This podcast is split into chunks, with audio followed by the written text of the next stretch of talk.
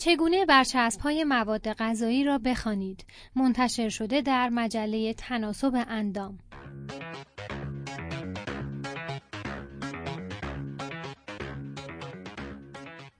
خرید مواد غذایی اغلب اوقات می‌تونه گیج کننده باشه. به خصوص با تمام تکنیک های قانع کننده بازاریابی که توسط شرکت های مواد غذایی استفاده میشه. یاد گرفتن اینکه چطور برچسب های مواد غذایی رو بخونید بفهمید و مقایسه کنید. می‌تونه به شما کمک کنه مشکلات سلامتی مانند وزن دیابت کلسترول بالا و فشار خون بالا رو حفظ مدیریت و کنترل کنید یا حتی کاهش بدید.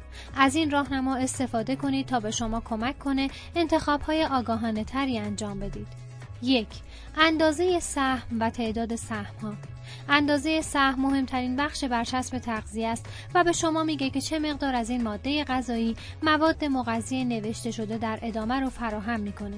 اگر شما بیشتر یا کمتر از اندازه سهم بخورید لازمه که بقیه برچسب رو بر طبق اون تغییر بدید. مثلا ممکنه اندازه سهم یک قوطی سوپ یک فنجان اما کل سوپ دو فنجان یا همون دو سهم غذایی باشه.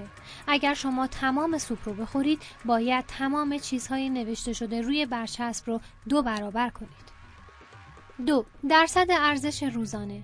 احتمالا متوجه شدید بسیاری از موارد ذکر شده روی برچسب تغذیه‌ای یه درصد در کنارشون دارن. مهمه که بدونید این درصدها بر اساس یه رژیم غذایی شامل 2000 کالری در روز می باشن. از اونجا که هر بدن متفاوته برای همه مناسب نیست که 2000 کالری در روز مصرف کنند. نیاز غذایی روزانه شما بسته و عوامل مختلف از جمله جنسیت، قد، سن و شدت فعالیت ممکنه بالاتر یا پایینتر باشه.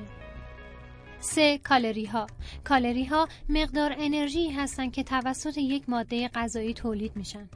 چهار کالری از چربی کمتر از سی درصد از کالری کلی شما باید از چربی تأمین بشه 5. چربی کل این مقدار کل چربی موجود در یک سهمه این مقدار کل بر حسب نوع چربی اشباع ترانس چند اشباع نشده و تک اشباع نشده که مستقیما در زیر این قسمت قرار داره تقسیم بندی میشه چربی اشباع. چربی اشباع رو به 10 درصد از کالری کل روزانهتون محدود کنید. با توجه به توصیه های مرکز کنترل و پیشگیری از بیماری ها رژیم های غذایی که چربی اشباع بالایی دارند با بیماری های مزمن به خصوص بیماری عروق کرونر قلب مرتبطند چربی ترانس. سعی کنید به هر قیمتی از چربی های ترانس اجتناب کنید.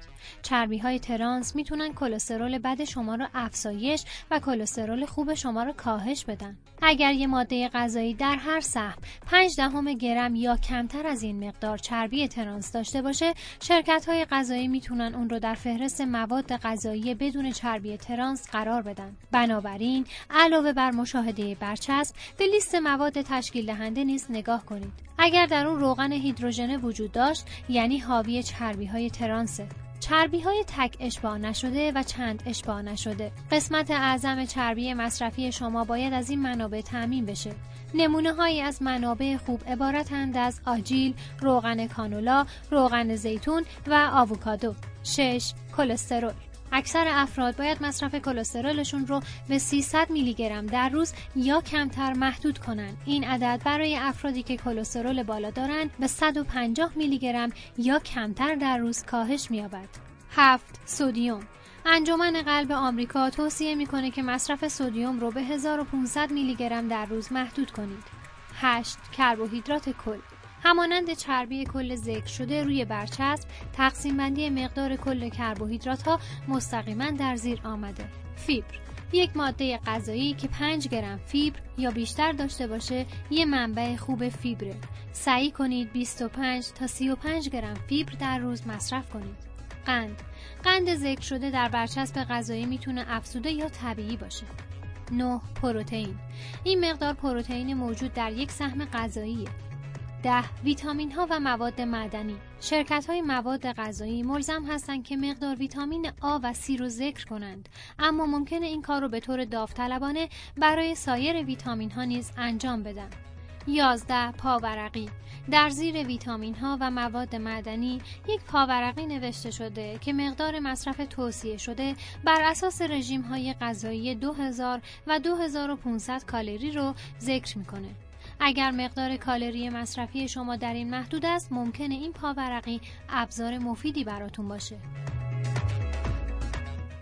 مطالب جذاب فارسی را در ناملیک دات می بشنوید.